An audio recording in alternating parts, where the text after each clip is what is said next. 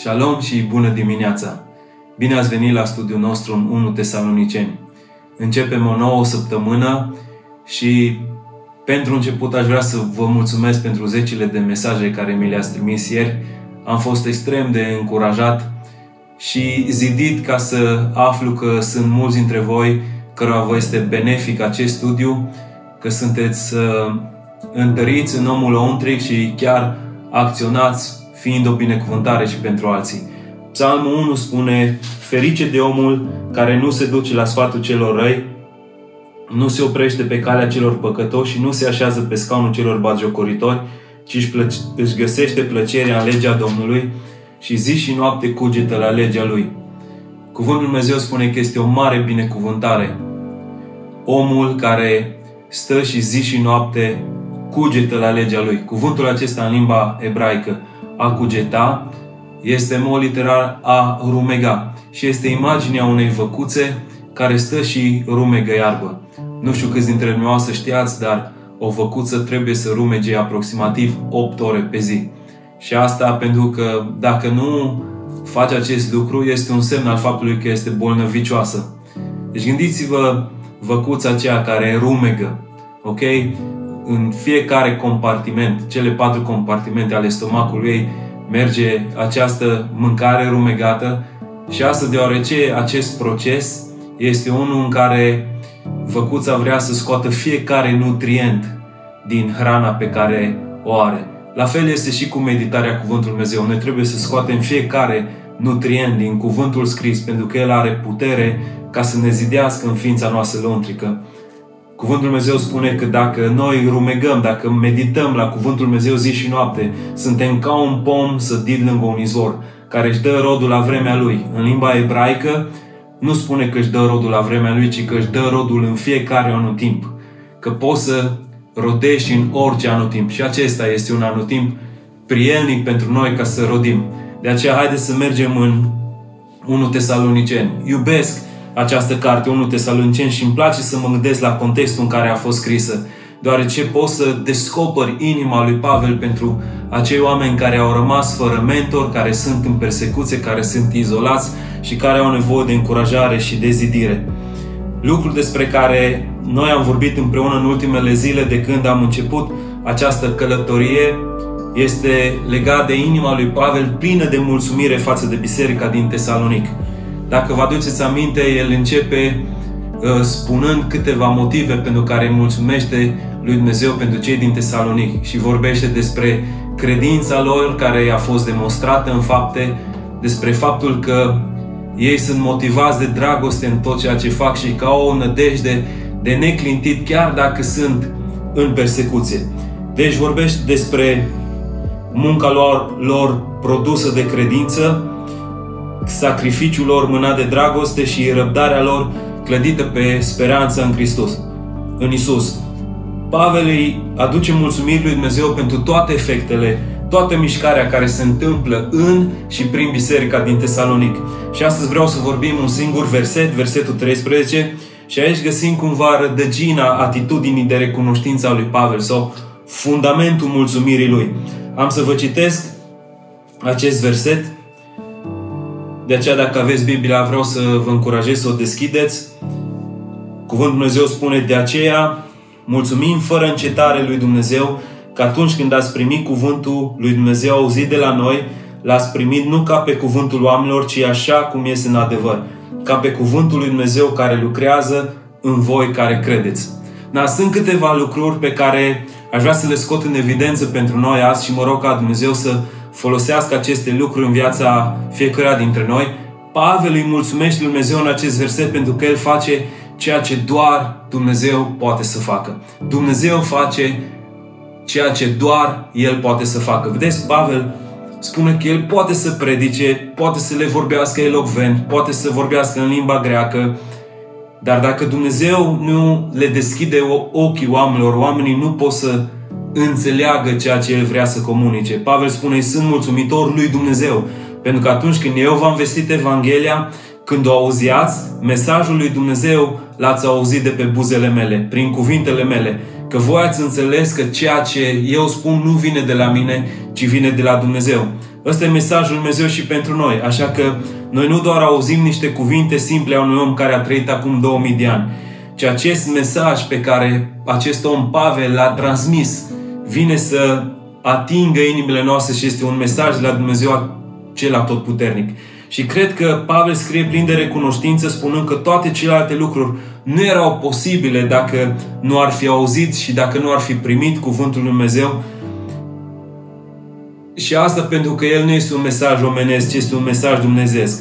Ăsta e lucrul pentru care îi mulțumește Pavel Dumnezeu în acest pasaj.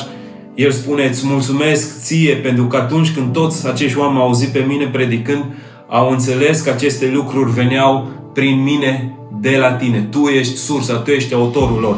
Aș vrea să ne gândim puțin la asta, mai ales în acest context în care primim așa de multe informație. Nu știu cum e la voi, dar eu de fiecare dată când deschid Instagram sau uh, Messenger în zilele astea sunt bombardat de cuvinte, de profeții, de mesaje, oameni care uh, mă întreabă, hei, ce părere ai despre ce spune tipul ăsta, ce părere ai despre ideea asta și sunt convins că uh, și cei din Tesalonic au auzit foarte multe mesaje din exterior.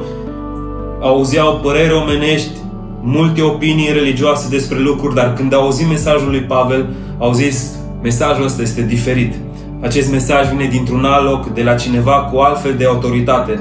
Ăsta este Dumnezeu care încearcă să ajungă la noi. Mă întreb pentru mine, mă întreb pentru tine, mă întreb pentru noi, în locul în care suntem, avem această atitudine de uimire când privim la faptul că Dumnezeu Atotputernic încearcă să se apropie de noi personal. Pentru că asta e ceea ce le spune Pavel celor din Tesalonic, Tesalonic care a reușit cuvântul Dumnezeu să facă în ei. Mă întreb în timp ce interacționăm cu cuvântul, poate zilnic sau poate săptămânal, sau în felul în care obișnuim să stăm în Scripturi, dacă reușim noi să auzim mesajul și să înțelegem că e un alt fel de mesaj, că vine dintr-un alt loc, atunci când auzi pe cineva predicând sau transmițând vestea cea bună a Evangheliei, reușești să distingi că acel mesaj vine dintr-un alt loc. E important să vedem că Pavel îi mulțumește lui Dumnezeu și nu oamenilor din Tesalonic, pentru că poți să citești cât vrei, poți să asculți câte predici vrei, dar Dumnezeu este acela care face ca ochii noștri să se deschidă. Așadar, Pavel în acest verset spune că pe lângă toate lucrurile pe, pentru care sunt mulțumitor, pentru toate bisericile din Tesalonic despre care Timotei a spus, n-ar fi fost posibile dacă ei nu ar fi fost capabili să facă diferența dintre acest mesaj și toate celelalte. Ei n-au ascultat mesajul ca unul venit din partea lui Pavel, ci din partea lui Dumnezeu, spus de Pavel. Și îmi place cum încheie, e o mare provocare pentru fiecare din noi. L-ați primit nu ca pe un cuvânt al oamenilor, ci așa cum este în adevăr, ca pe cuvântul lui Dumnezeu care lucrează în voi care credeți. Dacă când primești acest cuvânt, el produce o schimbare în viața ta. Pentru mine, în felul următor, pot să ascult mult, pot să mă supraîncarc de informații, dar țelul nu este ca noi să citim câteva versete azi sau să ne uităm online la biserică duminica. Țelul este cu totul altfel și eu vă încurajez să fiți foarte selectiv legat de ceea ce auziți în aceste zile. Pentru că, dragilor, nu este îndeajuns să ascultăm cuvinte, ci trebuie să vedem acele cuvinte ce produc în noi. Dacă ceea ce auzi nu produce în tine speranță, nădejde, chemare la acțiune, la schimbare, ci doar ceva frumos ce zgâdi la urechea, Scumpilor, ascultați doar pe cei care vă motivează la vă transforma viața. Și asta pentru că sunt mulți care pot să citeze lucruri faine, să scrie citate extraordinare care să gâdile pur și simplu rațiunea și intelectul și să spui, wow, ce frază faină a spus. Ascultați cuvintele care vă zidesc în omul lăuntric și cuvintele care vă, vă motivează la acțiune. Pentru că obiectivul nostru trebuie să fie conectarea la Cuvântul Lui Dumnezeu. Să ne lăsăm schimbați de acest cuvânt, afectați în mod pozitiv, să facem ca viețile noastre să se desfășoare în jurul Cuvântului Lui Dumnezeu. Cuvântul Lui Dumnezeu nu este demodat, Cuvântul Lui Dumnezeu nu este, dacă vreți, dacă vreți, irrelevant, nu este o carte menită să stea pe raft, ci, cum spune cartea evrei, Cuvântul Lui Dumnezeu este viu. Această carte ne va conduce, ne va determina să creștem, să ne maturizăm, ne va determina să facem pași înspre lucrurile pe care Dumnezeu ne cheamă să le facem fiecare dintre noi. De asta vă provoc ca să, să vă întrebați dacă este un mod bun de a-ți investi timpul în a săpa în Cuvântul Dumnezeu. Și întrebarea este, ar fi ceva mai bun decât să stai în cuvântul lui Dumnezeu și să sapi adânc la lucrurile Lui. Știți de ce vă spun lucrurile astea? Pentru că, de exemplu, în fapte, capitolul 20, după ce stă și petrece doi ani împreună cu biserica din Efes, este timpul ca Pavel să, să plece de la ei. Și uh, este un verset aici care vreau să, să vi-l arăt, în care Pavel stă înaintea, înaintea oamenilor și este un moment dificil pentru că oamenii uh, plâng, oamenii sunt întristați pentru că ales să plece și Pavel caută să-i motiveze, Pavel caută să îi întărească, să-i încurajeze. Și are acest verset care îl dă și acest verset este versetul care vreau să-l pun și eu înaintea voastră azi. Pavel spune, versetul 32, și acum, fraților, vă încredințez în mâna lui Dumnezeu și a cuvântului Harului Său și a cuvântului Harului Său, care vă poate zidi sufletește și vă poate da moștenirea împreună cu toți cei sfinți.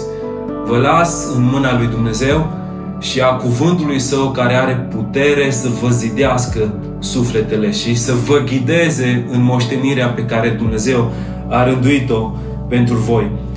Știți că cuvântul lui Dumnezeu care lucrează în noi ne va conduce înspre fapte. Cred cu tărie acest lucru. De asta uh, vreau să știți că sunt mulțumitor că atunci când ați auzit mesajul, ați înțeles că mesajul nu este de la mine, ci este de la Dumnezeu și ce aș vrea să vă motivez este să stați conectați în aceste zile la Cuvântul lui Dumnezeu care vă poate zidi în omul din lăuntru. Vreau să mă rog pentru noi, Aba mă rog pentru un spirit de revelație, Mă rog să ne deschizi ochii inimii ca să putem înțelege cuvintele tale. Mă rog ca acest mesaj al Evangheliei să lucreze în noi și apoi să lucreze prin noi. Pune un spirit de încurajare. Mă rog să lași un duh al vieții peste fiecare dintre noi și, Doamne, fă să pricepem că ceea ce vorbim pot să fie cuvintele tale care duc la viață și transformare în viețile oamenilor. Fă să fim niște mesageri a Evangheliei în aceste zile, Doamne. Fă să răspândim mesajul Tău ca mulți oameni să fie străpunși în inimile lor și să se întoarcă cu fața înspre Tine. Mă rog să ne binecuvintezi în, acest, în această zi. În numele Lui Isus. Amin. Amin. Fiți binecuvântați, Domnul, pe mâine.